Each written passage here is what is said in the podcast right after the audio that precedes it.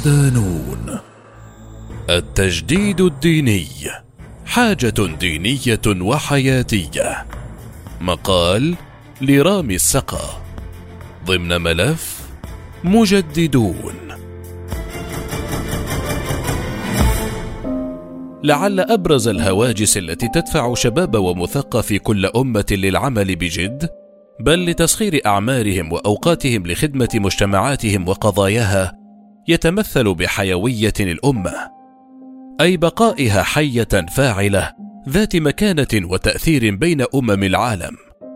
لكن الأمة التي تركن إلى ما عندها من منجزات ومقومات فتفتر همتها ويتكاسل أبناؤها عن العمل قد تحافظ على مكانتها بالقياس للنقطة الزمنية التي وقفت عندها إلا أنها في تأخر مستمر بالقياس مع سيرورة حركة التاريخ وتقدم ونشاط الأمم والمجتمعات الأخرى لتصبح ان طال خمولها على هامش العالم. على انه وفي طريق العمل لإبقاء حيوية الأمة متقدة قد يقع الناس في خطأين نقيضين. خطأ الذين يريدون الجمود على كل تفاصيل مكتسبات مجتمعهم التاريخية ومنتجاتهم المادية والفكرية ظنا منهم أن ذلك يعني الحفاظ على تفرد مجتمعهم وتميزه وقوته.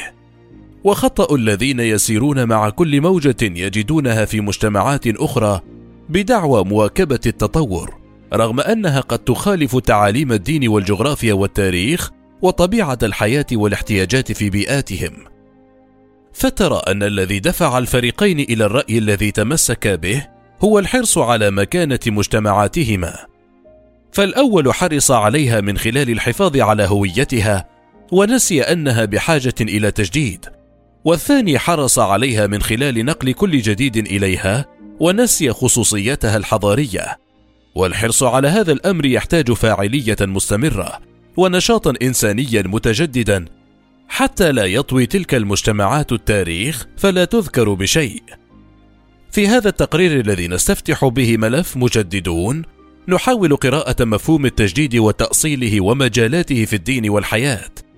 قبل أن نستعرض في تقاريرنا المقبلة سيرة ومسيرة عدد من أبرز مجدد الأمة المعاصرين وإرثهم.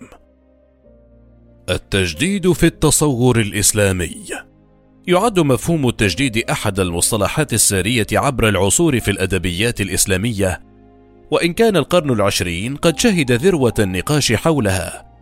ويعد المجدد صاحب منزلة رفيعة يتنافس طلبة العلم والعلماء على الفوز بنصيب منها.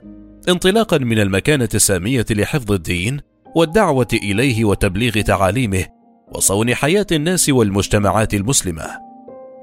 بل قد يتنافس أبناء التيارات والمذاهب الإسلامية المختلفة من خلال وصف أئمتهم وعلماء مذهبهم بأنهم مجددون.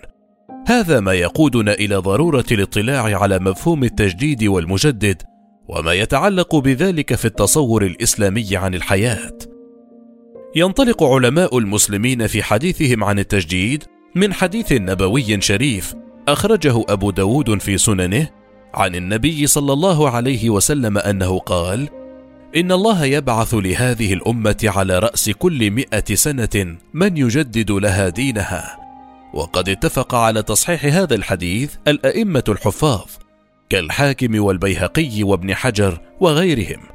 ولا بد للقارئ من أجل فهم التجديد في التصور الإسلامي من الوقوف قليلا عند هذا الحديث ودلالاته. من المفاهيم الشائعة بين الناس أنه يوجد عالم واحد مجدد يأتي في أول كل قرن هجري. يجدد للأمة ما بلي من حياتها ويعيدها إلى دينها. وأرى أن لهذا الفهم الضيق اثرا سلبيا على سلوك الناس. حيث يحصرون التجديد في رجل واحد يأتي كل مئة عام ويلقون المسؤولية عن كاهلهم بانتظار هذا المجدد الذي سيصلح كل شيء.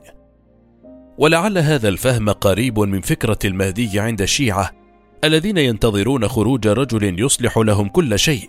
وإن كان الخميني قد حاول نزع هذه الفكرة من رأسهم من خلال فكرته البديلة الولي الفقيه.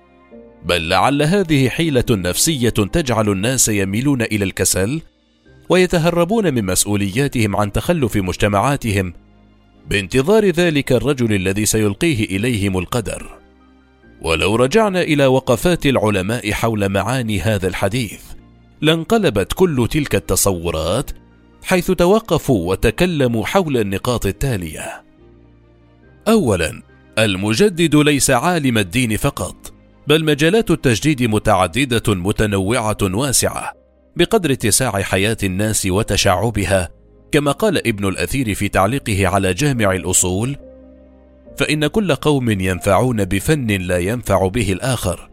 إذ الأصل في حفظ الدين حفظ قانون السياسة وبث العدل والتناصف الذي به تحقن الدماء ويتمكن من إقامة قوانين الشرع.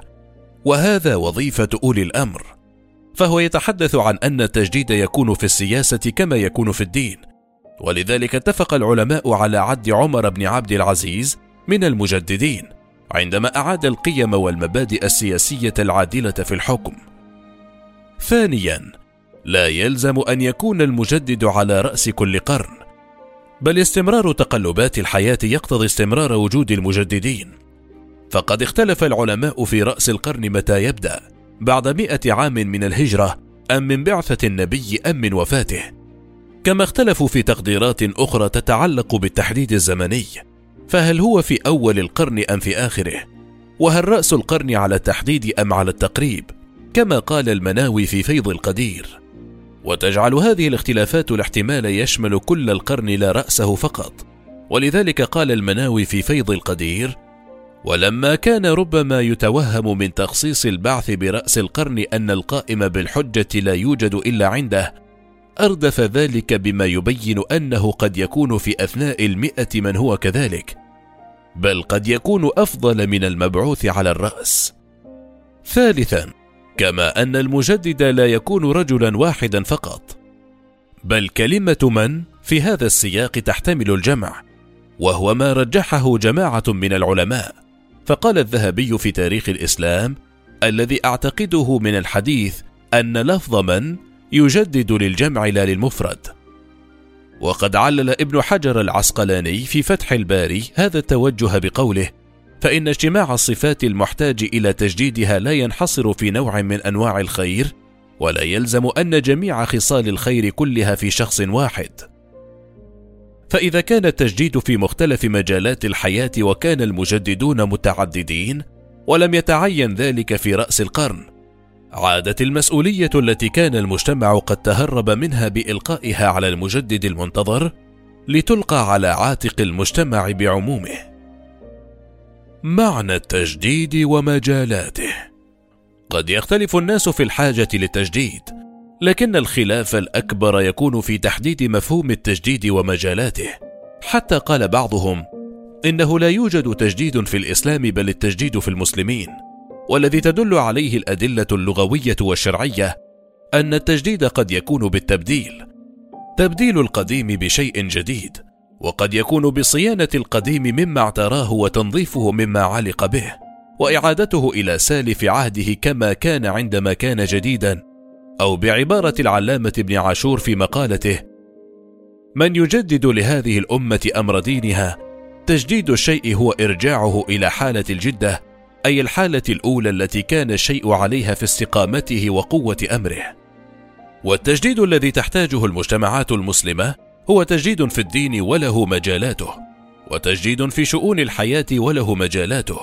وإن كان قد دل الحديث على ضرورة التجديد في الدين فقد دلت الأدلة العقلية والتاريخية والحياتية على ضرورة التجديد في شؤون الدنيا. فمن مجالات التجديد في الدين اولا تجديد الإيمان في قلوب الناس. وهذا يكون بجهد الدعاة والوعاظ ويحتاج إلى جهد شخصي من كل فرد من أفراد المجتمع فحتى يعود الدين جديدا لا بد من إذكاء جذوته في قلوب المؤمنين به.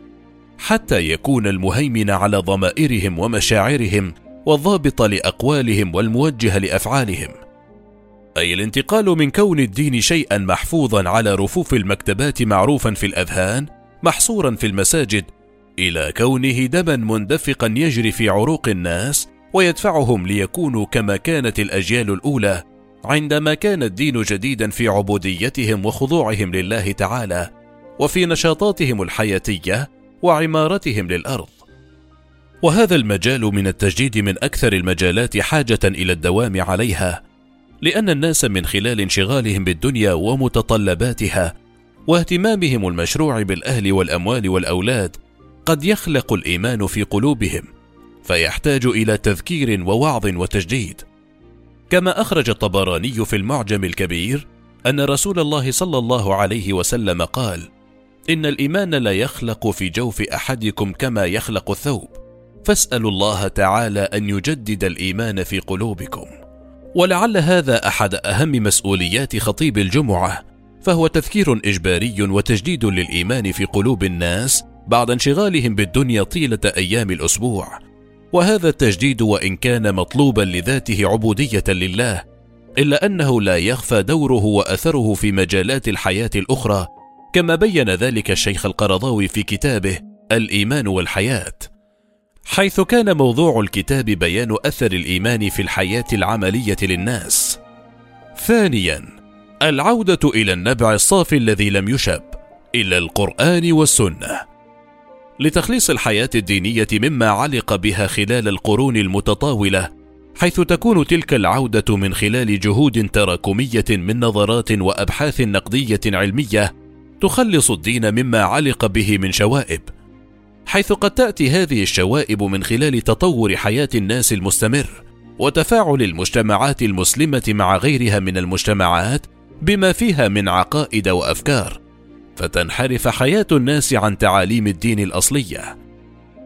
ولعل انتشار البدع والخرافات من أخطر ما هدد المسلمين خلال تاريخهم حيث بين كثير من المؤرخين أن ذلك كان أحد أهم أسباب سقوط الخلافة العثمانية إذ قد أوصلت تلك الخرافات المجتمعات المسلمة إلى حالة من الركون والضعف والتواكل والبعد عن العقلية العلمية والبعد عن قانون السببية. ثالثا التجديد في الفتوى. فالفتوى هي تنزيل الأحكام الشرعية على الوقائع الجارية في حياة الناس ولما كانت حياة الناس في تطور وتغير مستمر لا بد من تجديد في الفتوى لتكون الفتاوى منزلة على الوقائع الجارية في حياة الناس اليوم فتلائمها لا أن تؤخذ الفتوى التي نزلت على حياة الناس في عصور سالفة لتطبق على وقائع اليوم. ولذلك قال العلماء إن الفتوى تتغير بتغير موجباتها فقد تتغير الفتوى لتغير الزمان أو المكان أو الحال أو العرف كما قال علماء الأصول. وقد عد ابن القيم جمود فقهاء عصره وعدم تقديمهم اجتهادات جديدة تلائم المتغيرات من أسباب فساد الحياة السياسية. رابعا الاستجابة لمقتضيات ومتطلبات العصر. ولعل هذا المجال يحتاج إلى جهود كبيرة من العلماء والباحثين فهو يدل على أن الدين يصلح لكل زمان ومكان. فإن الحياة الاجتماعية والسياسية والاقتصادية والفكرية لدى الناس تأتي في كل عصر بمتطلبات جديدة وقد جاء الإسلام بمبادئ وتوجيهات عامة وقواعد يستطيع الناس من خلالها الاستجابة لمتطلبات كل عصر. فلم يهتم السابقون على سبيل المثال باستنباط المنهج الحضاري في الإسلام ولم يؤصلوا لنظرية سياسية شاملة ولم يتحدثوا عن الاقتصاد الكلي. وإن تحدثوا عن بعض الأحكام الجزئية في هذه المجالات ليس تقصيرا منهم ولكن لأن هذه المفاهيم لم تكن مطروحة في ذلك الزمان. لكن الحديث عن ذلك اليوم بات استجابة لحاجات عصرية ملحة حتى يستطيع المجتمع المسلم أن يواكب التطور إلى غير ذلك من المجالات الفكرية والفلسفية الجديدة التي تحتاج إلى استجابة في الدراسات الإسلامية. فإذا استطاع علماء الإسلام المتقدمون التعامل مع الفلسفة اليونانية أو أنماط الحياة الجديدة التي اطلعوا عليها انطلاقا من فهمهم للدين فيجب على علماء العصر أن يكونوا كذلك. والاجتهاد والتجديد في هذه المجالات واسعان مستمران لا ينقطعان. وقد قال القرضاوي في كتابه موجبات تغير الفتوى في رده على من ادعى انتهاء عصر الاجتهاد. وأما قولهم ما ترك الأول للآخر شيئا فهو قول مردود. فكم ترك الأول للآخر ولا يزال الخير في هذه الأمة إلى يوم القيامة. خامسا إعادة كتابة وصياغة العلوم الإسلامية صياغة معاصرة، أو بعبارة أخرى إعادة النظر بكتب التراث وتنقيتها، فالعلوم عامة تتطور باستمرار، والعلوم الإسلامية كذلك، ومن قرأ حول تاريخ كل علم من العلوم الإسلامية كالفقه وعلم الحديث وغيرها، لأدرك ولاحظ ذلك بوضوح، وهذا يتعلق بالأسلوب والمضمون. ومن أمثلة ذلك علم مصطلح الحديث، حيث عد بعض العلماء كتاب منهج النقد في علوم الحديث للدكتور نور الدين عتر إضافة جديدة في علم مصطلح الحديث، ولعل ذلك يلاحظ في علم الفقه أكثر من خلال مقارنته من حيث التنظير والترتيب بالنظريات القانونية الحديثة. سادسا استخدام أساليب دعوية وتعليمية جديدة والاستفادة من النظريات التربوية الجديدة في الدعوة والتعليم وذلك يختلف باختلاف ذائقة الناس التي تتأثر بالبيئة والمستوى الثقافي والعمر والحالة النفسية وغير ذلك بل قد يلاحظ الإنسان نفسه أنه قد يتأثر بأسلوب خطابي في عمر معين ثم يختلف تأثره مع تقدم العمر. أما عن مجالات التجديد في شؤون الدنيا فيمكن تلخيص الأمر في البنود التالية. اولا التجديد على الصعيد السياسي حيث تكون العلاقة بين السلطة والشعب فيها شيء من التجاذب. فمهمة السلطة التصرف بالمقدرات بما فيه الصالح العام، ومهمة الشعب أن يبقى متيقظا متنبها خوفا من تفرد السلطة الحاكمة واستبدادها، وتوجيه مقدرات الدولة لما فيه مصلحة متنفذيها دون عامة الشعب. والتجديد في هذا المجال يكون في جانب عملي وجانب نظري. أما الجانب العملي فيكون من خلال الرقابة المستمرة والتيقظ الدائم والحيوية السياسية والحفاظ على النشاط السياسي التعددي والتجديد في التيارات والأحزاب المتنافسة وتقديم أطروحات وتيارات جديدة تقدم حلولا جديدة لمشكلات الناس.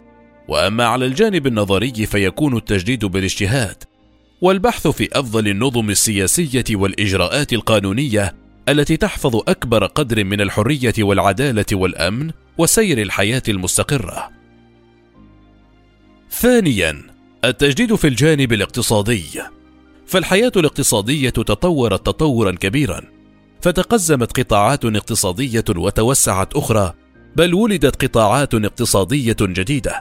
والتجديد في كل مجتمع يكون من خلال دراسة الواقع الاقتصادي وتقديم الحلول لمشكلات المجتمع الاقتصادية. وتوجيهه إلى قطاعات اقتصادية مناسبة تساهم في تحسين الدخل القومي.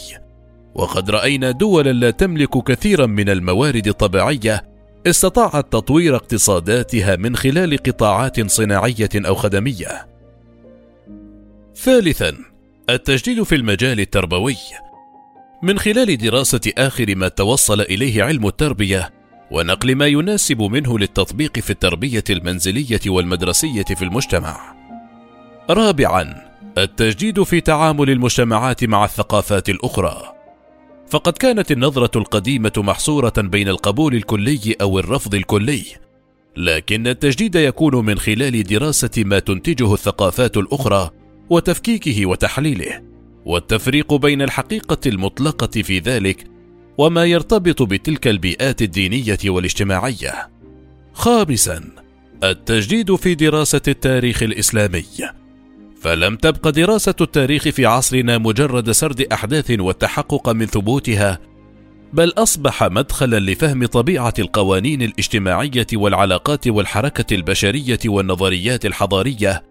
ولعل كتاب عماد الدين خليل مدخل لدراسة الحضارة الإسلامية أو كتابه الانقلاب الإسلامي في عصر عمر بن عبد العزيز نموذجا لذلك. سادسا التجديد في الفنون والآداب. حيث تعد الفنون والآداب طريقة راقية للتعبير عن الأفكار والمشاعر بأسلوب جمالي والتجديد يكون من خلال استجابة الأديب والفنان لمقتضيات المرحلة ويعبر عن مشكلات الناس وهمومهم وآلامهم وتطلعاتهم من خلال رواية أو أغنية أو لوحة أو مسرحية بل يحفز الفكر ويوجهه من خلال ذلك. سابعا أما التجديد فيما يتعلق في العلوم التطبيقية المادية فهو أوضح من أن يدلل عليه والثورة التقنية أوضح دليل على ذلك إلا أن التجديد يكون بتعامل المجتمع معها حيث يدخلها منتجا ولا يبقى مستهلكا. بتأمل الحديث النبوي وما قاله العلماء من شموله وعمومه لمختلف مجالات حياة الناس وأوقاتهم وأشخاصهم وبإلقاء نظرة على مجالات التجديد التي ذكرت وغيرها. يتبين أن التجديد يعني حياة المجتمع والأمة وأن الأمة المرنة هي الأقدر على التكيف مع تقلبات الحياة المعاصرة. وكأن هذا الحديث بشارة من الرسول صلى الله عليه وسلم وتوجيه للمسلمين للاهتمام بهذا الجانب. وكأنه أراد أن يقول إنه بوجود التجديد لا يستمر تخلف وركود وضعف هذه الأمة بل لا يطول. فالله تعالى يغرس دائما في هذا الدين غرسا يستعمله في طاعته ولا يمر قرن والمسلمون على حالهم. التجديد والتراث. ذكر في مقدمة المقالة فريقان فريق يجمد على ما سلف وفريق يمشي مع كل ثقافة ولا يحفظ هويته. ولعل التراث والعلاقة به من أهم الأسئلة التي تطرح عند الحديث عن التجديد. ليس في المجتمعات المسلمة فقط بل لكل أمة ومجتمع خصائص ثقافية وتراث يريد الحفاظ عليهما. ولعل التفصيل فيما يتعلق بالتراث يعطينا جوابا واضحا حول ذلك. فالتراث هو نتاج عقل وجهد بشري بما فيه من فنون وآداب وعلوم ومعارف وفلسفات وأفكار وأنماط حياة من علاقات اجتماعية وعمران. فهذه ثمرات لتفاعل الجهد البشري مع واقعه منطلقا من مبادئه. وفي هاتين الكلمتين نجد قانونا للتعامل مع التراث. فنفكك كل ما يحتاج إلى دراسة فنقبل ما يرتبط بالمبادئ والخصائص التي تشكل هوية هذه المجتمعات ونطور ما يتعلق بواقع تلك الأزمنة ويرتبط بتلك البيئات لأن من التزم بكل ما جاء في التراث عاش متمسكا بمبادئ أمته ولكنه عاش غريبا عن واقعه وزمانه. من سنن الله تعالى في خلقه أن لكل مجتهد نصيب. فإن كان التجديد يشمل مجالات مختلفة لا يستطيع رجل واحد أن يحصيها إلا أنه قد يكون في مجال واحد كذلك. فيحتاج التجديد في كل مجال من المجالات إلى كثير من العلماء والباحثين والدعاة. وبذلك تحيا المجتمعات ويستطيع كل فرد من أفراد المجتمع أن يكون صاحب نصيب في ذلك بقدر اجتهاده. فإن لم يتيسر له أن يكون من كبار أعلام المجددين يستطيع أن يقدم جهدا في ذلك يكون مؤثرا من خلال تراكم الجهود. يستطيع أن يقدم جهدا في ذلك يكون مؤثرا من خلال تراكم الجهود.